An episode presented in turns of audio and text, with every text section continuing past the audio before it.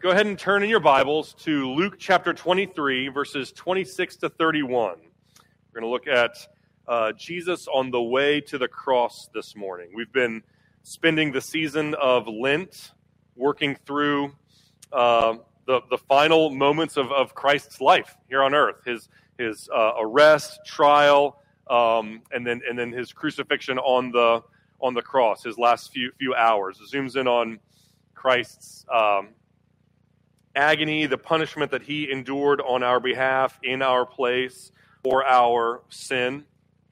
Traditionally, for, for centuries now, Lent has kind of been the season that the church would kind of devote to fasting and praying and mourning, um, you know, contemplating the suffering and death of Jesus, and then uh, giving space for Christians to be sad about it. And that is uh, exactly what what this text here in Luke 23 is all about. It's kind of looking at the suffering and death of Jesus, and then uh, and then looking and giving giving us space to be sad about it. Look, watching and observing as people who were there on that day were sad about Christ and His death on the cross, and kind of inviting us into it. So I'm going to read verses 26 to 31, and then I'm going to pray, and then we're going to jump right in and kind of take a look at it. It says, "And as they led him away." They seized one Simon of Cyrene, who was coming in from the country, and they laid on him the cross to carry it behind Jesus. And there followed him a great multitude of people and of women who were mourning and lamenting for him. But turning to them, Jesus said, Daughters of Jerusalem, do not weep for me, but weep instead for yourselves and for your children. For behold, the days are coming when they will say, Blessed are the barren, and blessed are the wombs that never bore, and the breasts that never nursed. Then they will begin to say to the mountains, Fall on us, and to the hills, cover us. For if they do these things when the wood is green, what will happen when it is dry? Let's pray together. Father in heaven, we pray we um, ask your Lord on these next few minutes. Holy Spirit, we invite you to, to come here with us and to speak to us. We ask you to convict us of our sin so that we, so that we might repent of it. We ask you to assure us of your grace so that we might rejoice in it. We pray that you would use these next few minutes to just work mightily in our hearts and to work mightily in, uh, in our church. It's in Jesus' name that we pray. Amen. Yes, sir. Probably not. So, let's take a look. I am, but can you not hear me?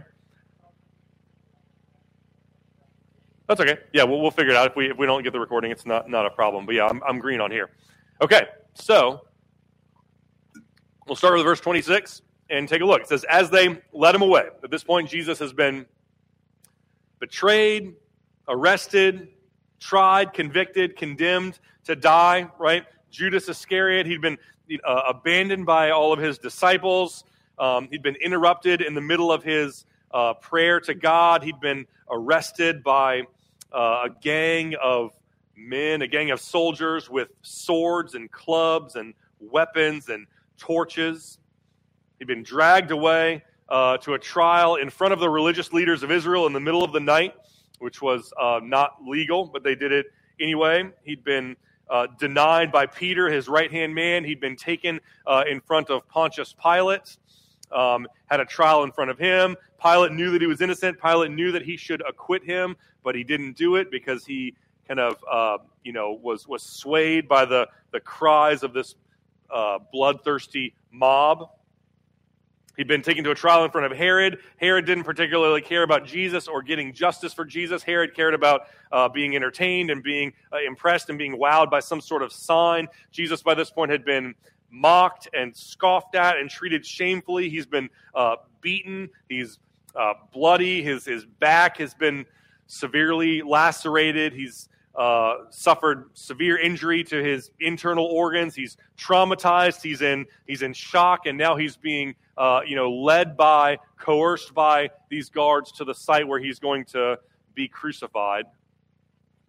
And the custom with we're going to look at crucifixion uh, in more detail in the weeks to come, um, but suffice it to say, crucifixion in the the Roman society was uh, horrific.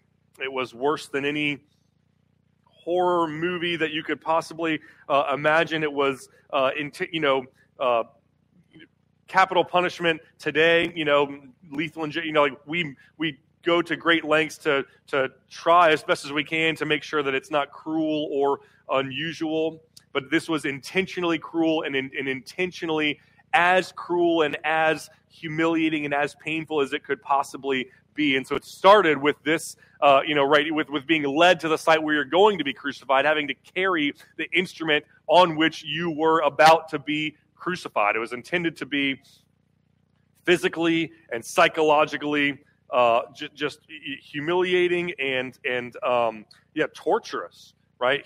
Physically, because you've just been you know jesus was a big strong man he was jesus had had likely thrown around pieces of wood much larger than this crossbeam. The crossbeam was huge. It was, uh, you know, like a like a six by six post or, or bigger, you know, like a small tree trunk, essentially upwards of a hundred pounds. Um, but nevertheless, Jesus uh, was a large, strong man. He was a carpenter by trade, so he had very likely carried wood much larger than this. And yet, condition that he's in, in his weakened state, he's dehydrated, he's in, in, in shock, he's delirious, he's having difficulty carrying this this column. But again, they they um, intentionally would make you carry the instrument that you were about to be executed on, just as you know, you know, like you read about Nazi Germany, and they would kind of do all of these like you know just terrible things to people in concentration camps. They would you know not just not just uh, you know kill them and put them in mass graves, but they would abuse them and kind of engage in psychological uh, torture and humiliation uh, on the outset of it to make it as, as bad as it could possibly be. And that's kind of what this, this uh, custom of the crossbeam was similar to making someone, uh, you know, giving someone a shovel and making them dig their own grave and kind of experiencing that psychological torture as they are inching ever closer to the end of their life. And so they put this crossbeam on Jesus' back. They have him carry uh, the crossbeam to the site where he's about to be crucified. Verse 26 And as they led him away, they seized one Simon of Cyrene, who was coming in from the country. They laid on him the cross to carry it behind Jesus. This is about all we know of Simon of Cyrene. His only mention in Scripture is here, and then parallel passages in Matthew and Mark, or synoptic gospels. Um, but yeah, Simon of Cyrene, he was um, he's from from Cyrene, which was a region off of the northern coast of Africa, modern day Libya, which would have been several hundred miles. You can flip back to the to the Luke passage. I don't think we're going to be in that Mark one for another few minutes, but um, yeah, from uh, from from modern day Libya, several hundred miles away from Jerusalem. He had likely traveled that distance specifically for the Passover, just like everyone else who was there. And so he is kind of grabbed uh, grabbed by, um, he's seized, right? He's seized in, in the crowd and forced to carry Jesus's cross, right? Big, strong, armed Roman guards. If they tell you to do something, you you do it. There's not really any arguing or any uh, debating or negotiating with them. So Simon of Cyrene is uh, is seized. He's forced to carry Jesus' crossbeam. Now, again, this is his only mention here and then at the crucifixion site in Matthew and Mark. But if we kind of do some detective work and look into it a little more, we can kind of determine some uh, some some uh, some we can kind of paint a mosaic if we kind of look at all the places where he's mentioned and kind of piece some clues together. So if we flip to Mark chapter 15, this is Mark's mention of Simon of Cyrene. They said they compelled a passerby, Simon of Cyrene, who is carry, who is coming in from the country, the father of Alexander and Rufus to carry his cross. So we get that extra little detail that, that Simon of Cyrene is the father of Alexander and Rufus. Now, most scholars think that this is, at the very least, what's going on here is Mark is uh, inserting some ancillary details into his account to, so that uh, his hearers, his readers, can check up on what he's on what he's saying, right? Um, you know, almost like saying this this really happened. I'm not making it up. And if you don't believe me, here are some some references. You can go find these people and you can go ask them. Go ask Alexander. Go ask Rufus. They'll tell you what their father experienced on the day when Jesus uh, died on the on the cross. Similar to how in 1 Corinthians 15, uh, Paul says, I think we might have this. Um, he says, Then uh, Jesus appeared to more than 500 brothers at one time, most of whom are still alive. Paul's saying, uh, Yeah, I'm, this is not, you don't have to take my word for it. This is verifiable, right? This isn't like, um, you know, George Washington chopping down the cherry tree that, like, the guy who wrote that story, you know, happened, you know, decades, centuries later, and and was, you know, went on record saying I made that up. Just kind of it was a, you know, no one can really, you know, the longer you get from an event, the more that it's difficult to determine fact from fiction because the people that were there aren't there anymore. So Paul and Mark uh, in these in these verses are basically saying we're still writing within years, decades of when it happened, and the people that were there are still alive. You can go and you can talk to them. So most scholars agree that that's what Mark is doing in Mark 15. He's saying, here are some people that you can go check my sources to see if this really happened this way. But what some scholars also think is happening is that Alexander and Rufus, like these people, are known to the, the Christians in the early church that Mark's letter was being circulated among. They, they were believers, they were followers of Jesus. So, so their testimony had a particular weight because the people that would, that would read the Gospel of Mark would know them and know of their faith in Christ. So, if we take if we take Mark 15 and we realize that that Alexander and Rufus, the children of Simon of Cyrene, grew up to be uh, and trustworthy people in the early church, right? It stands to reason that Simon of Cyrene, their father, is the one who taught them the gospel. He's the one who discipled them and raised them in the nurture and the admonition of the Lord, like Luke, like, like Ephesians 6 commands. If that's the case, it's entirely possible that, that Simon of Cyrene can trace his story of his faith back to this day when Jesus was going to die on the cross and when he was seized out of the crowd to be, uh, to be a part of that, of that event. And not only that, but if we know, we of have this picture of Simon of Cyrene and his children are Alexander and Rufus. If we look at Romans chapter 16, verse 13, we see Rufus mentioned again. Paul is right. Paul is kind of giving these personal greetings at the end of his letter uh, to the church in Rome. Tell this person I said hello. Tell this person that I said thank you, these kinds of things. And he says, Greet Rufus, chosen in the Lord, and also greet his mother, who has been a mother to me as well. Now, we can't be sure, right? We don't know that this Rufus here is the same Rufus from Mark 15 who was Simon of Cyrene's son. We don't know for sure that the mother of Rufus that's mentioned here would, would theoretically be the wife of Simon of, of Cyrene, but it stands to reason that that's the case. I tend to think that it is because I think that the Holy Spirit probably arranged for this particular detail to be added in these two places and for these people to kind of line up in the New, New Testament. So it's almost like Paul is saying, right, uh, commend Rufus and right and uh, like let, let me speak highly of rufus who's a leader in the church right rufus who um, you know has has grown up to be a disciple of christ and to be a leader in the church but also commend his mother right who has been like a mother to me, right? Rufus's mother, uh, Simon's wife, has been, she adopted me, as it were, as her child. She kind of took me under her wing, a caring, nurturing older female figure who helped me become the man that I am today. So, if you kind of put the mosaic together, you've got Simon of Cyrene, who is only mentioned in this one spot, but we have no reason to think that he was a believer or, or you know, interested in Jesus prior to this day. But we do know that, that decades later, his uh, his his wife, uh, the person who is very likely his wife, and his two sons love Jesus.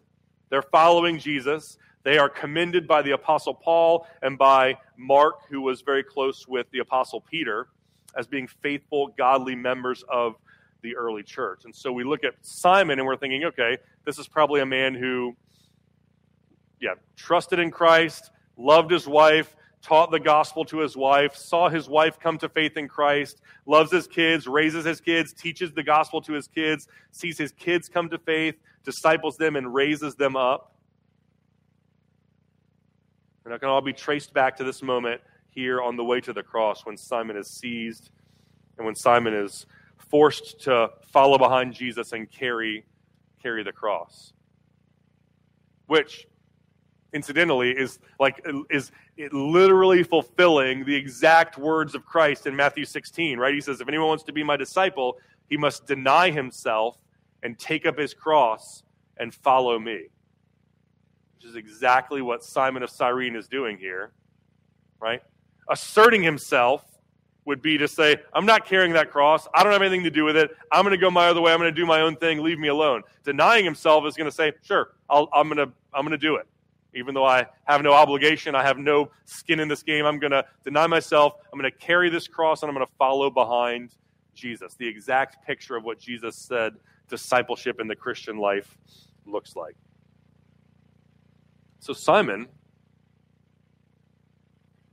Simon is is uh, is meant to be an encouragement. He's meant to be a, picture, I think, to us, both of what it looks like to trust in Christ and follow Christ in discipleship, but also of the potential impact that trusting in Jesus and following Jesus can have not only on your life but on the life of your family the life of your kids right the life of your the, the legacy that you can leave for generations uh, into into the future right if you're if you're a believer and if your parents were believers, praise God for that.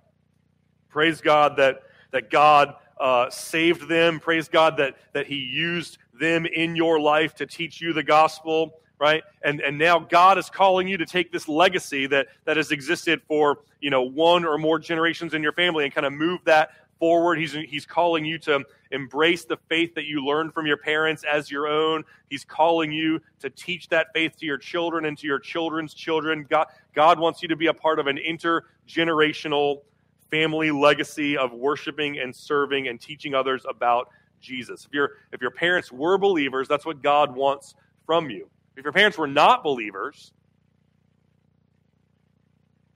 then Simon of Cyrene is an example of what the grace of God can do in your life and in your family.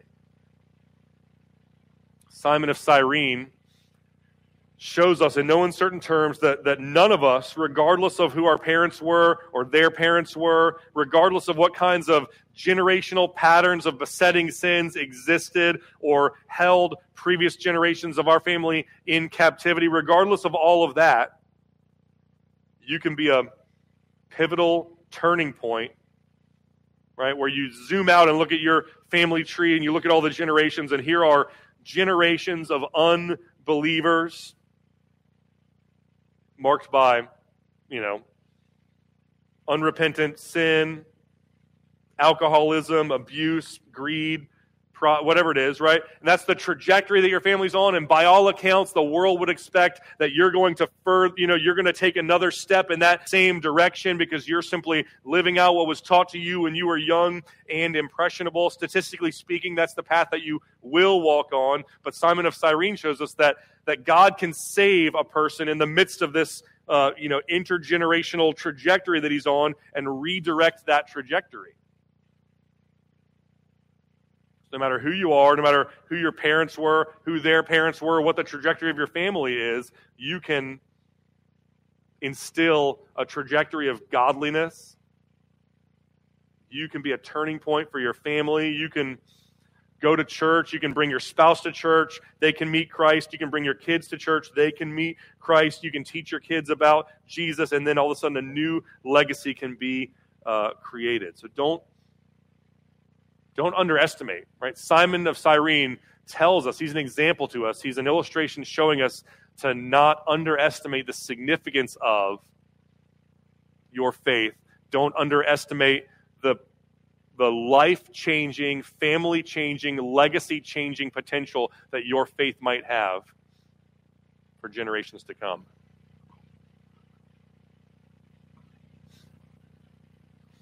Verse 27, it says, Then there followed him a great multitude of people and of women who were mourning and lamenting for Jesus. So we've got some new characters on the scene. Everyone up until now has been men, right? It's been the, the apostles, it's been Peter, it's been Judas, it's been uh, Pilate and Herod and Caiaphas and the religious leaders. It's been all, all men. There's a reason why uh, a lot of the stories in the Bible uh, are mostly, you know, ha- have men as the central figures. It's because it was written in first century Palestine. And the, the, the sad reality was that in first century Palestine, uh, men were considered to be more important and more valuable than, than women. Men, right? You, you look at your family, men were considered to be assets, women were considered to be liabilities, right? If you're men would marry women in large part so that those women could produce for them male offspring right? The, the goal was we want to have a net a net gain of we want the ratio of men to women to be to kind of tip in the positive over the course of our right? Your, your wife gets pregnant and if you find out you're having a son it's like this is awesome. Someone to carry on our family name another strong back to work with me in the fields and build wealth, another person to hunt and bring in food for the family. And if your wife gave birth to a daughter, you'd say, another mouth to feed, another person to take care of until I can find some sucker to unload her on. It's not right. That's just how. That's just the reality of what first century Palestine, kind of the, the, the culture in uh, Rome and in Israel was in the first century. Women were aborted or left to die in infancy via exposure at much higher rates than, than male children.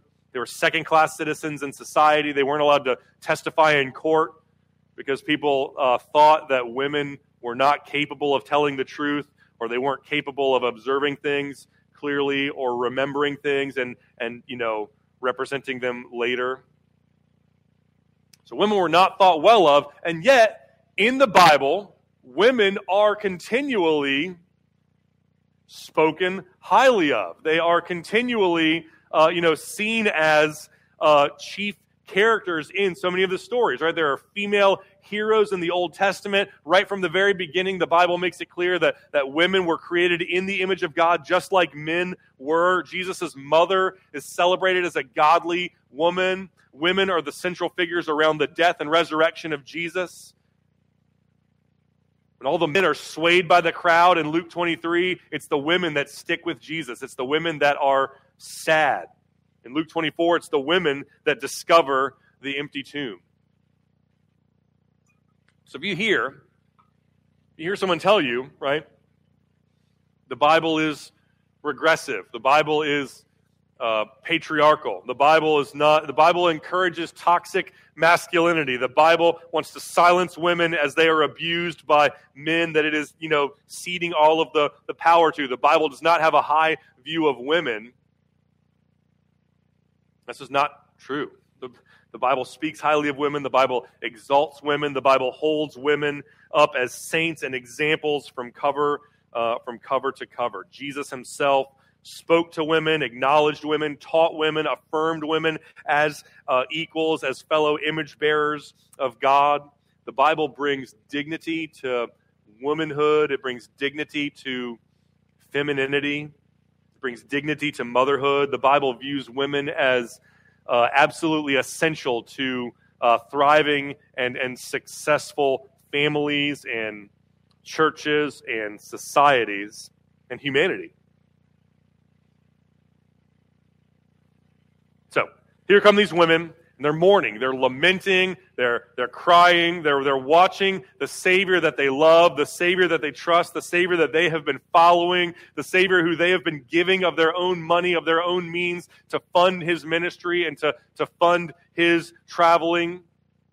They're watching him be arrested and lied about and abandoned and, and condemned and beaten and now carried away to slaughter. And they're devastated and they are crying and they're mourning. And Jesus says to them, Daughters of Jerusalem, do not weep for me, but weep for yourselves and weep for your children. Right? I, I get I get that you're sad. I get that you're looking at me and at the fate that I am being uh, forced to to endure.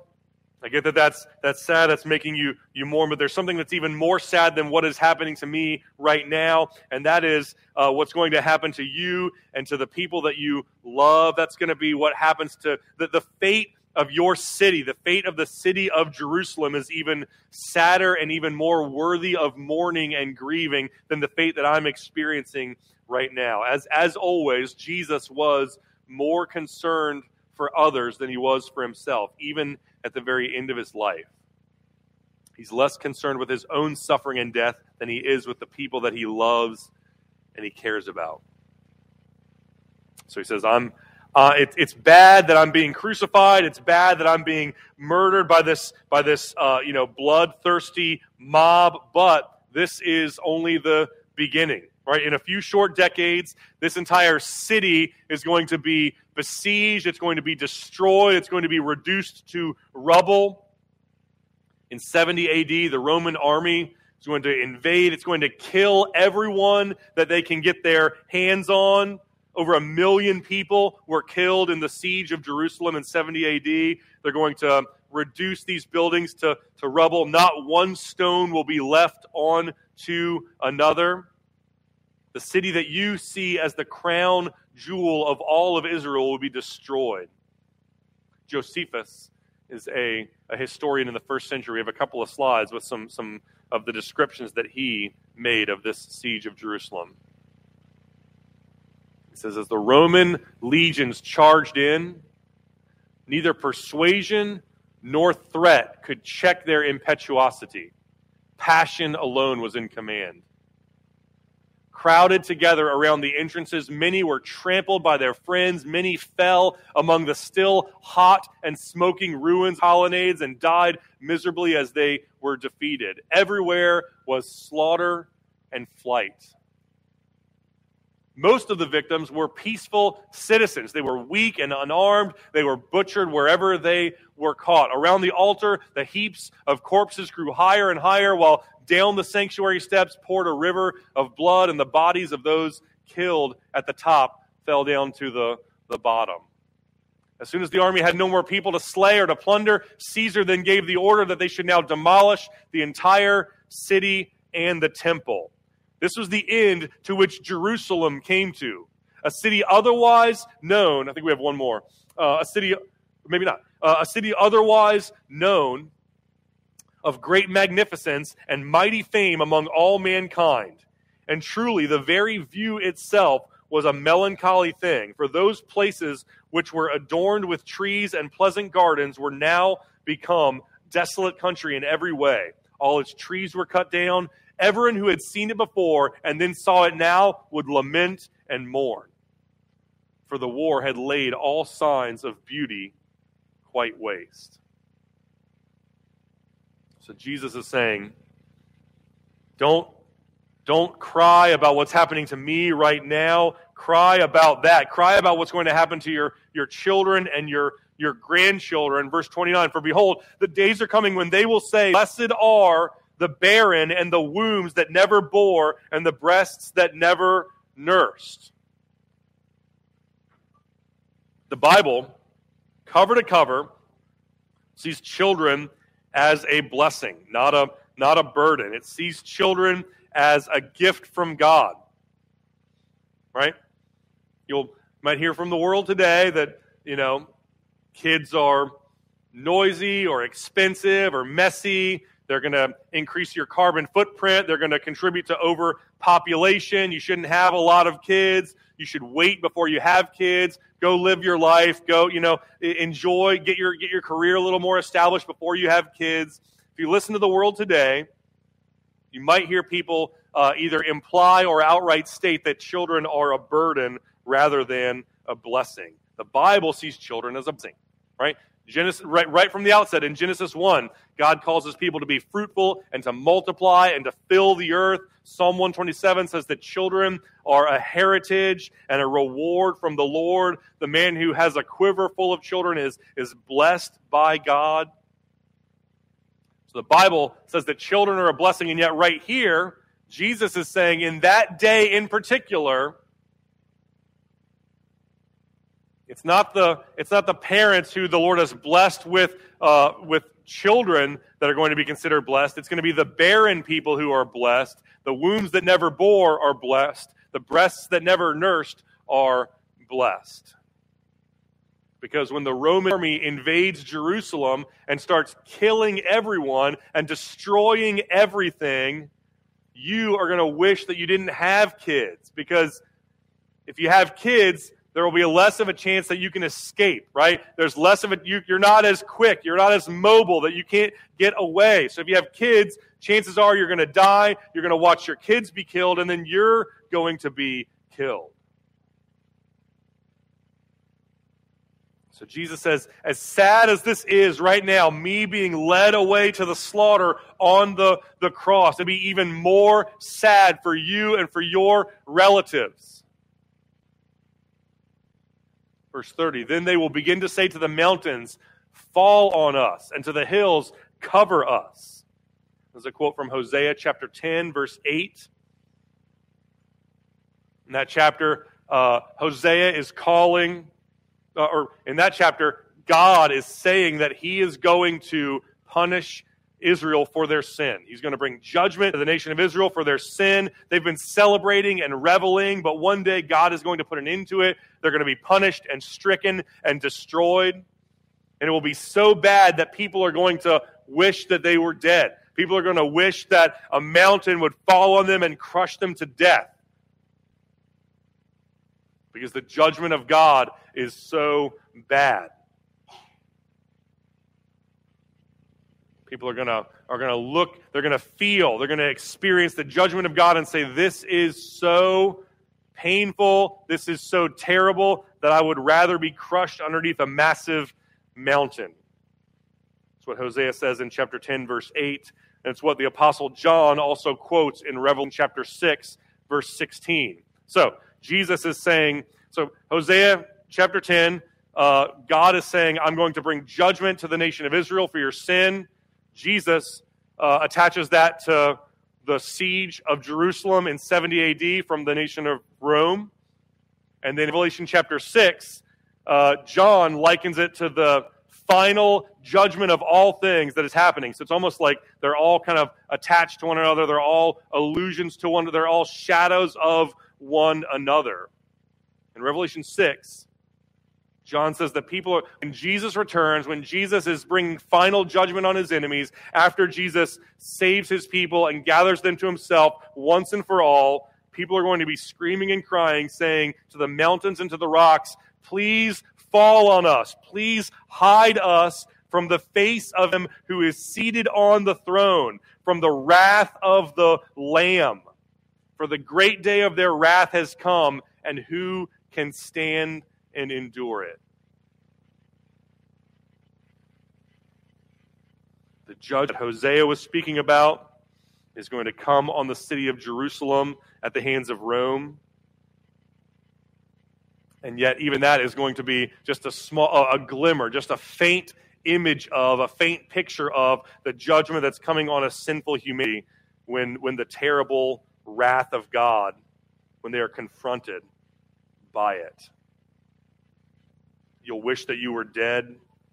You'll wish that you were crushed under a huge uh, mountain. And so Jesus is saying, It is sad.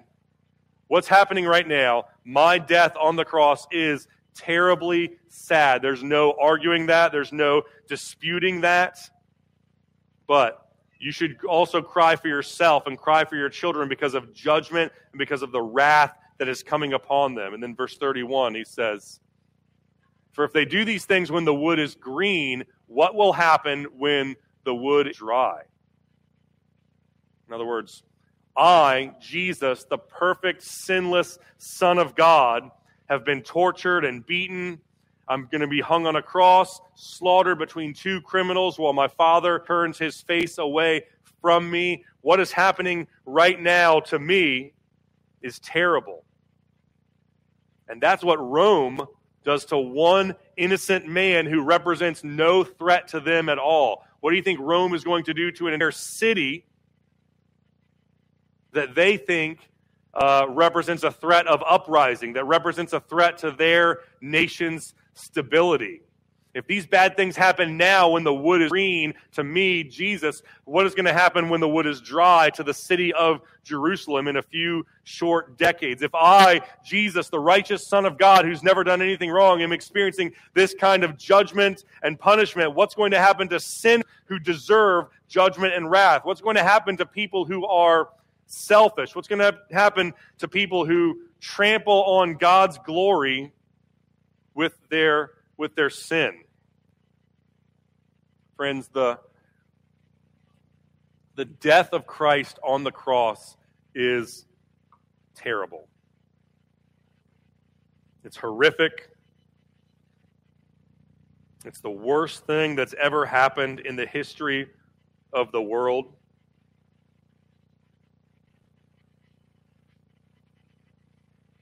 But you know what else is bad? What else that we should be just as concerned about? Is the prospect of spending eternity in hell separated from loving presence of our heavenly Father, experiencing the full force of his righteous wrath forever and ever. You should be upset by what happened to Jesus, and you should also be upset at the prospect of spending eternity apart from him. You should be upset by, concerned about prospect of people that you know and love spending eternity apart from him. Jesus came to save sinners. He died for sinners so that they can trust in him, be reconciled to him, and saved from his wrath in eternity. But the reality is that you deserve, I deserve, we deserve virtue of our sin against God's perfect holiness, we deserve to suffer under the righteous wrath of God for all of eternity. We deserve to be cast out of his loving presence into its eternal conscious punishment. Every single person who has ever lived, every single person who ever will live, is going to do one of two things. Either they are going to come to Jesus as their Savior, trust in Him, hide in Him, be covered by His righteousness, so that when He took their punishment, He paid their penalty, they can experience grace through that, or they will stand before Him as their judge, given account to Him for the life that they lived, having sinned and fallen short of His glory, and they will be found guilty and they will be sentenced to suffer under the wrath of God. If that happens, those people will say exactly what these people are saying in verse 30. Right? Say to the mountains, fall on us. Say to the hills, uh, cover us. Please kill us so that we don't have to experience the wrath of God. I, I encourage you, I exhort you, I beg of you, don't be caught unprepared. Don't go stand before your Creator without having prepared for that moment, without having repented of your sin and trusted in Christ to save you. God's judgment is coming, God's wrath is coming. It's inevitable. You cannot escape it. All you can do is prepare for it by trusting in Christ. So Jesus says, Don't look at me and weep for me look at your own life, look at your own eternity, look at your own soul with a sober mind and be concerned for it and prepare for it by trusting in Christ rather than experiencing the wrath of Christ.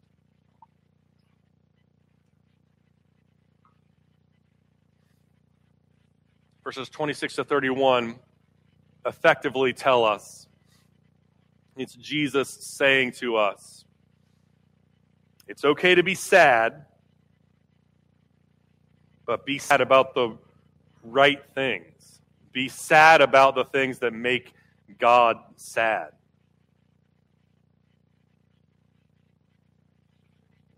We live in a world that tells us in so many words that it's not okay to be sad. Take this pill, it'll make you happy. Eat at our restaurant, it'll make you happy. Buy our phone, it'll make you happy. Travel to this resort, it will make you happy. The world is constantly bombarding us with the message of sadness is bad. Don't don't have it, don't experience it. Keep it at arm's length. Happiness is good. You want to be happy. If you're sad, then, then self medicate with stuff until you're not sad anymore. If you are sad, don't tell anyone that you're sad because it makes them uncomfortable. They're not going to know how to act around. Don't ever be sad and don't ever be honest about the fact that you are sad. It's the message of the world. There are entire denominations within Christianity that are just as allergic to sadness as the world is, right? Uh, victor. You're an overcomer. You're a child of the king. God doesn't want his kids to be sad. God wants you to live your best life, free from suffering, the life that you've always wanted.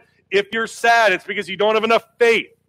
You need to trust God more. You need to name it and, and claim it. You need to visualize the prosperity that you want and believe in your heart that God will give it to you. Send us money to prove that you really believe that God's going to give it to you. And then God will rain down blessings and prosperity and riches and happiness on you.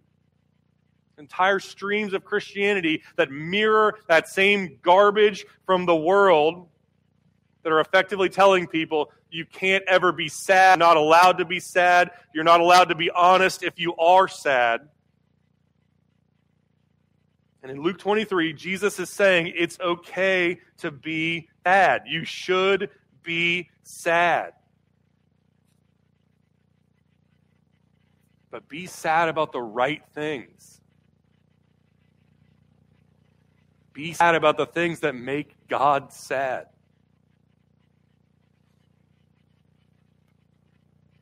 As much as the world tells us not to be sad, it's also very popular, trendy to be hyper aware, right? To be, to be attuned to everything around us. All of the microaggression power structures, right? Whatever the celebrities are, are tweeting about that they're telling us we should be sad about, and we all want to be sad about that too. And we want to make sure that everyone else knows how sad we are about those things as well. And God is saying, I don't want you to be sad about what the celebrities are telling you that you should be sad about. I don't want you to be sad about what the cable news personalities are telling you that you should be sad about. I want you to be sad about what God is sad about. What makes God sad, what grieves the Holy Spirit, is sin. God is grieved when his people sin against him and trample on his glory. God is grieved when people commit treason and, and turn from him and worship other things instead of him. God is grieved when he has poured out his wrath on sinners because they have rejected him and refused to submit to him. So, so Jesus is saying, be sad, but be sad about the right things. Guys, when is the last when is the last time that we, that you, mourned and were deeply sad because of our sin? Not, not someone else's sin. We love to lament, right? We love to lament the sins that other people commit, the abortions that they've had, the racism that, that they are marked by, the immorality that they are guilty of, but not me.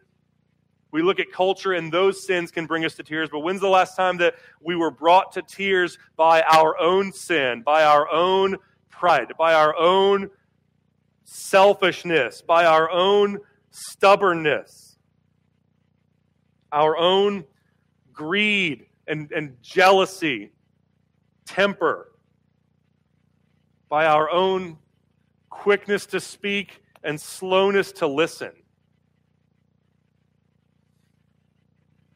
We get sad when our football team loses. We get sad when our political candidate loses.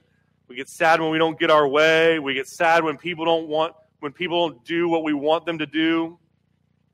It's sad when gas prices go up. Get what right? God is saying, don't, don't waste your sadness on those things. Be sad about the things that matter to God. And then your sadness move you and animate you to a godly response to those things. Be sad about your own sin and then let it move you, repent of it. Go to the person you've sinned against and, and repent to them. Go to the person that has sinned against you and forgive them. Confess your sin to a friend. Ask them to hold you accountable with it. Seek their counsel on how to see victory over it. Lean in to the body of Christ and invite their help so that you can repent of and, and, and fight against sin in your life. Be sad about your sin and repent of it. Be sad about the judgment of God that you rightly deserve and let it bring humility.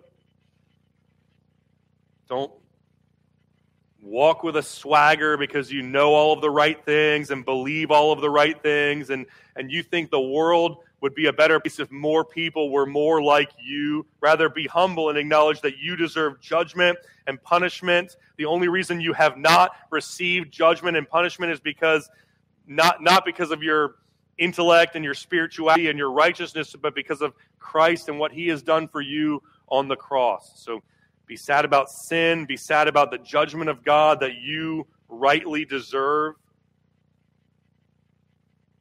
Be sad about the judgment of God that people that you know and love are going to experience if they don't trust in Christ.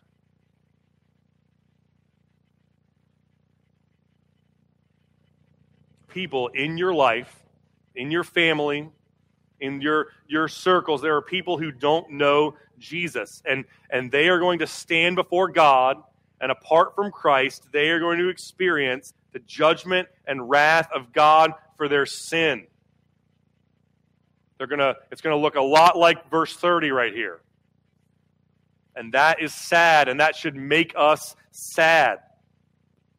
It should make us want to advocate for them. It should make us want to pray for them. It should make us want to share the gospel with them. It should make us want to invite them to read the Bible with us. The people that you know who, apart from Christ, are going to experience the judgment of God forever, and that should make us sad and it should move us to action on their behalf. So be sad. The, the Bible does not the Bible is not allergic to sadness. Christians should not be allergic to sadness. We should be sad, but we should be sad about the right thing. We should be sad about the things that make God sad. And then we should, in the power of the Holy Spirit, be moved to a godly response to those things. We live in a world that is marred by sin, by, by our sin and by the sins of others. And because of that sin, God's judgment is coming.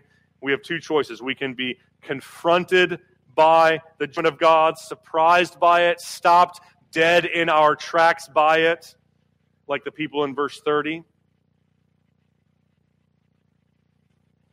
Or we can prepare for it by turning from our sin, trusting in Jesus, picking up our cross, following Jesus in discipleship, like we see Simon do in verse 26. Let's pray together. Lord Jesus, uh, there is nothing more terrible, nothing more defying than your righteous wrath against sin. And we are sinners standing directly in the path of your terrible, righteous wrath. And so, Lord, we come to you this morning confessing our sin, turning from our sin, trusting in Jesus to save us from our sin. Lord, we look to, we hold fast to you because you are our only hope. It's in Jesus' name that we pray. Amen.